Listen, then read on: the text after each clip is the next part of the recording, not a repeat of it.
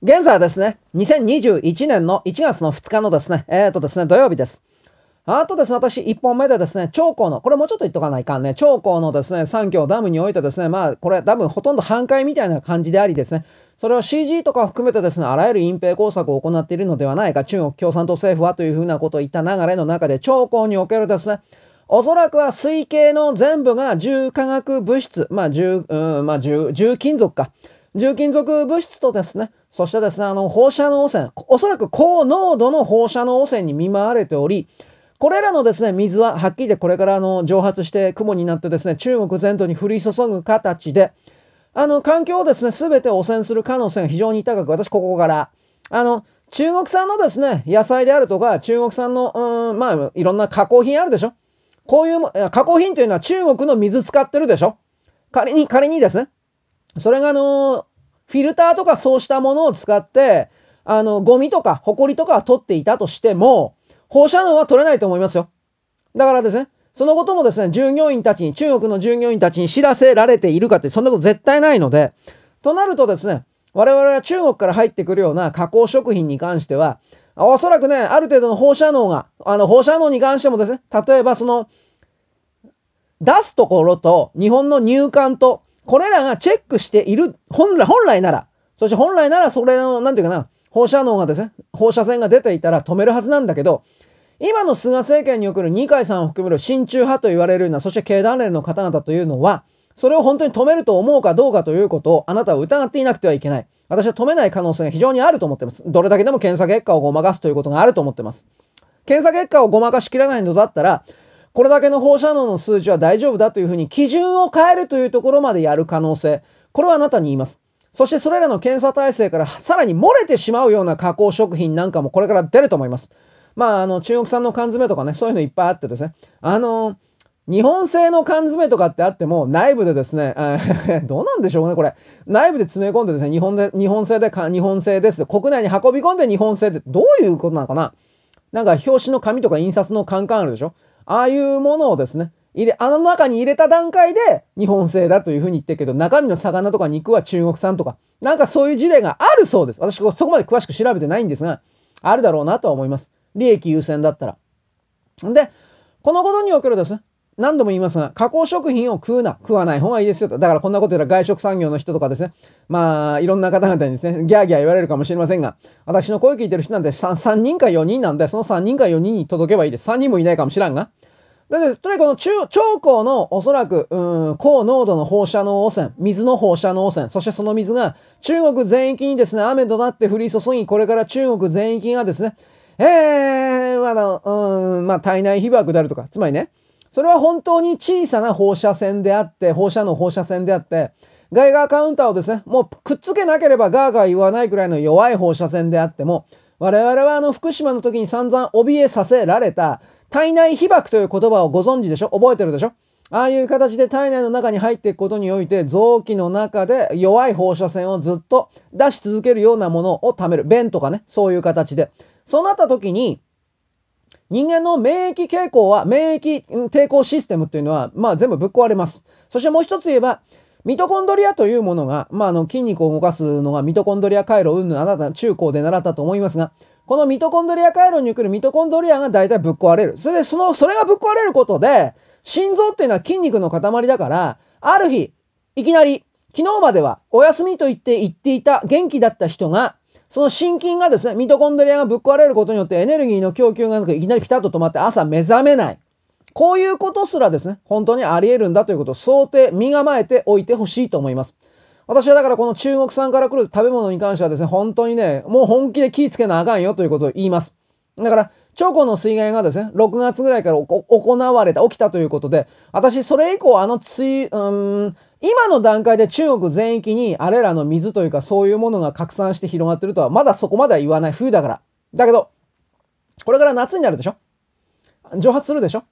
そうしたものが中国の全域においてですね、うん、でもどっちかっていうと西側の方だと思うけどね、東側に向かって水蒸気が、偏西風の関係もあるから、いろいろ。大気の循環もあって、えー、長江のところからモンゴルの奥地に向かってですね、水蒸気に行かないかったらそれ行くかもしれないけども、広がる速度は遅いでしょう。だからやっぱり長江から西側の地域における、うん、あと下流地域におけるあれらが、うん、どんと汚染されていくだろうということであり、もう一つ言えばですね、私は今長江長江と言ったけど、ひょっとしたら黄河であるとか、黄色い川ですね、そういうところもですね、疑わなくてはいけないような状況だということもちらりと頭の中に入れといた方がいいと思います。で、まあこの三峡ダムだけではなくてですね、中国においては、まあ、徹底的にもう、もう今回の水害で徹底的に壊れてしまったダムの数が増えて、えー、多分それ直せないんですよ。あの、8000のダムの改修にね、まあ、1.6兆円って言ってますけど、彼らの1.6兆円だから、はっきり10兆円に近いような金額がかかるんでしょう。今の中国にそれらのお金を出動させるだけの余裕があるとは思えないので、なぜそうかといえば私、香港ドルペックのですね、停止が近えなと思っております。その伏線というかですね、背景線において中国のですね、3つの通信会社が1月の7日から11日までの間において上場停止であるというふうなことを言いました。これがどんどん続きます。結局、米国から完全に本当にですね、中国と名の付く企業がですね、次々とあの、追放される流れの中で中国共産党は一体どこでお金儲けをするのかということです。この世界というのは基本的には米ドルでなければですね、支払いにですね、あの、応じないというか、売ってやんねえというふうなもの、産品がいっぱいありまして、それらを手配できなくなるような中国、どうするのかなと思ってます。まあ当然ですね、ユーロと日本円のハードカレンシー、この2つに手をかけるっていうのはもう目に見えてるんですよ。手をかける。つまりそれを獲得するために、まあいろんな工作をする関係者に、さっき言ったように日本の経団連とかですね、まあ二階さんとか二階さんも今のままの立場で本当に大丈夫かしらというふうなことも思うんですが、まあそういう政治家、主要なキャラクターさえ落としてしまえば、あとは全部を言いなりにできるという彼らの今までのですね、考え方の延長線上にですね、国家を運営していくでしょう。ただしそれが、習近平さんが元気だったらという言い方ですよ。だから私は一本目で言いましたが、習近平さんはですね、死んでないかもしれない。死んでないかもしれないが、生きていたとしてもおそらく再起不能に近いぐらいの、ずっと経過観察をしなくてはいけないというふうな、少なくとも元気で各尺バリバリだった頃の習近平さんではないのはほとんど間違いないんだろうなという確信を持ちましたので、私言いましたね。12月の31から1日だったかな ?CCTV の録画においてですね、明らかにこれ CG だよというふうに暴いている人がいて、首から下がどうも CG らしいです。私はそこまで精密に、細密に見てないのでわかんないんですが、高解像度でですね、画像解析してる人から言えばはっきりと言ってました。首から下 CG だよ。服動いてねえよ、これ。っていうふうな。まあそうなんでしょうね。少なくとも、あの、公開された画像写真によってあれが私本物だと未だに思ってませんけど、ああれが本人だとしても、あれだけやつれてしまって、正規の生きる、生きる気力ですね。正規がなく、やつれてしまって、ああ、これ相当病気だったんだな、的な顔を見せているあの人を見るとですね、少なくとも以前と同じような大号令とでも思えるような力強いですね、命令は間違いなく出てないなとは思います。となると、やっぱり普通に考えれば、彼がですね、人事権とですね、まあ、まあ、国家のですね、財政の出動権もなんか握ってるそうなんですが、そういう方であっても、周りの言葉、周りの人々の声にですね、大きく作用されてしまうような弱い指導者におそらくなってるだろうなと思います。彼を盛り立てるような強いナンバー2がいれば別でしょうけど、そんな強いナンバー2がいないんですね。一応弟さんの周遠平さんがね、金平じゃなくて遠平さんがですね、これを支えているよというふうなことも出てますが、正直どうかわからない。はっきり言うけど。だからね、中国において私は普通に考えて時間はかかるかもしれない。この時間というのは別に20年、30年ではありませんけれども、崩壊過程に入っちゃったんだなという見方を実はしております。まあ、崩壊かいきなりですね、あの、えー、例えばフィリピンのですね、あの、人々が集まってわーわーやるような、あんな形にはなるとはまだ思ってないですが、可能性はありますけど、まだそこまで行くとは思ってないですけれども、ただ、あのー、我々が古今島だとか温家宝だとかの時代におけるですね、中国はイケイケだよこれからは中国だよ的な形はもう維持できないと思っております。で、そのことにおいて、日本の親中派と言われる政治家とか経団連とかあれらの方々の発言力がどうなっていくかということもきちんと見てます。あ今までのようにですね、政治家に強い働き働きかけをすることにおいて中国の批判は許さないというふうな、中国の批判をしたらあなたの政権をですね、引きずり下ろしてやる。まあ安倍首相の時に、安倍首相の時にそんなこと本当に言ったそうですが、経団連の人は。というふうなこともですね、できなくなるんじゃないかなと見てます。ただ、それらに関しては、それらの組織体に大きなショック療法的なですね、外科治療がなければ、あなかなか起きないことなので、で、ここでですね、トランプ大統領が再選という形になった場合、わかんないけど、なった場合においては、うーん、なんだろうね。これらの親中派と言われる人々のですね、処分というか、これはどうしても始まるだろうなとは見てます。うん、というかそうしなければ西側が生き残れないから、アメリカが米国が生き残れないからということもあります。私は先ほどですね、アメリカ共和国連邦のことを言いました。USA ではなくて URA になるのかなそういう風な形における国家のですね、あの、完全なる生まれ変わり、新しい国家に、9月にね、トランプ大統領がそれの法案の仕込みをやっちゃった1月1日にもう発動しちゃったっていう話なんですよ。米国時間の0時0分を回って。だから今はですね、今我々は USA と呼んで認識しているものは実は URA であり、私が思うのはですね、トランプ大統領が本当に FRB を含める中央銀行を含めるお金の流れのところをですね、全部抑えてしまったんだよという、これらの事実が本当だったら、かつての USA が海外に外国に抱えていた借金を全部チャラにして URA はザラ、もう1から0からやり直すんだよみたいなこういう宣言をやっちゃうんだった場合、やっちゃうとしたら、あここからなんですが、日本の米国で運用している、米国で寝かせているような財産とかそういうものってどうなるのかな、みたいな、そういうことも実は見てます。継承国家を名乗るのか名乗らないのかということです。つまりそれは。でもまあ普通に考えれば継承国家名乗るだろう。そんなもんめ。あの、投資の部。だからね、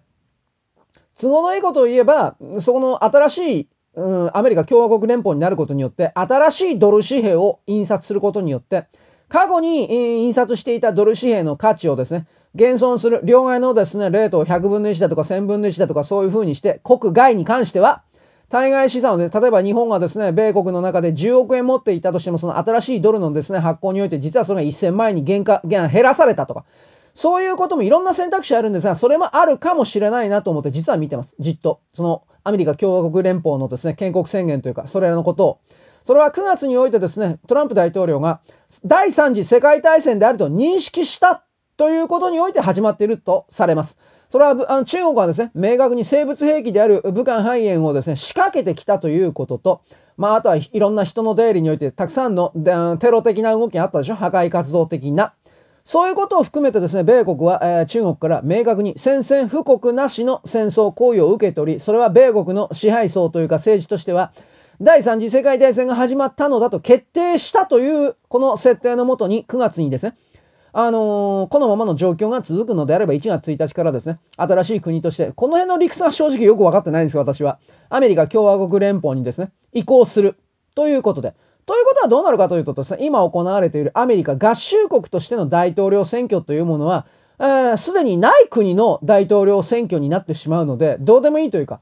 まあまあ、なかったことになるわけで、そうするとトランプさんだとかバイデンさんだとかも両方どっちにしてもなれないと。カマラ・ハリスだとか。これが最後の奥の手っちゃ奥の手になります。で、3月にね、そのアメリカ共和国連邦における、うーん、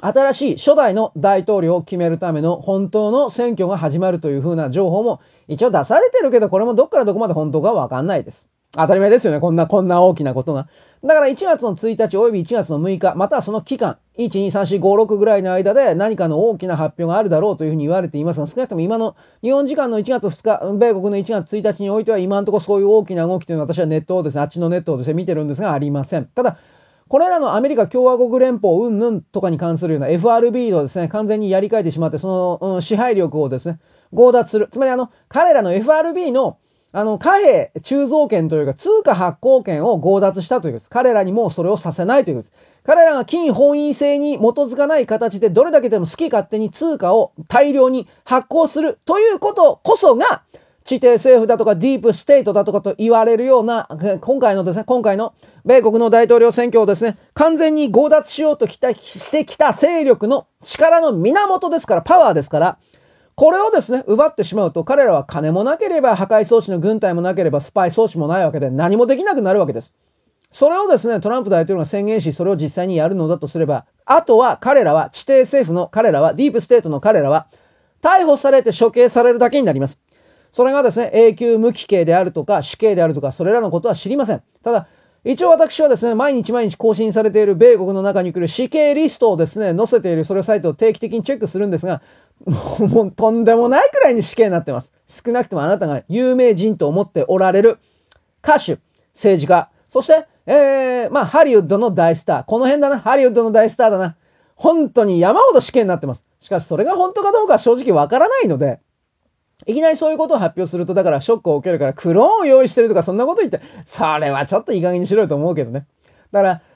100%ですね、これらの極物的なサイト、それが米国であろうが信じるっていうのは、今の段階においては非常に危険です。正直言うけど。で、ついでに言っときはですね、 Parler ってあるでしょこれはあの、テレビ東京のやりすぎ都市伝説か何かでちらりと本当のこと言ってましたが、 Parler というあのシステムそのものは、地底政府、ディープステートと言われる人たちが、自分たちに逆らうような連中を見つけ出すための罠であるというふうに、あの主張している、うん、識者というか、論者がいました。それは、あの、経営してるのは、実はディープステート、地底政府、ソロスたち、ロックフェラー、オバマたちなんだけれども、それを隠していてですね、ここは自由な言論の場だよ。あの、なんだよ、じゃディープステートが悪口いっぱい書いてもいいよ。というふうな形にしてですね、たくさんそれらの米国人、自称中道右派みたいな人たちを集めて、そしてですね、彼らに好き勝手にですね、オバマ悪い、ジョバイデン悪い、ソロス悪いとかってやらせてですね、その発言者、言ってる人を全部今チェックしてると。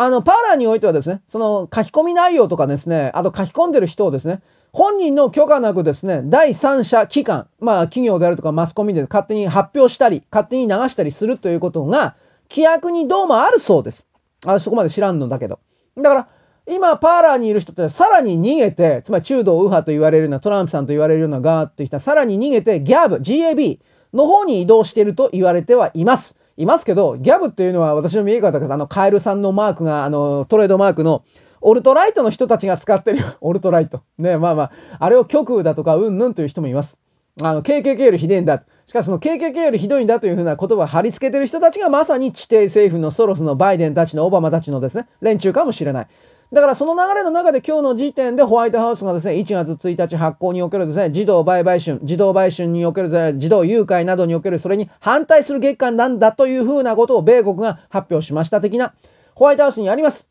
文章が。だから、私はこれ今日出されたということは普通に考えればまあ、ジョー・エプスタインが生きていてこれからですね、証言するよ。あのー、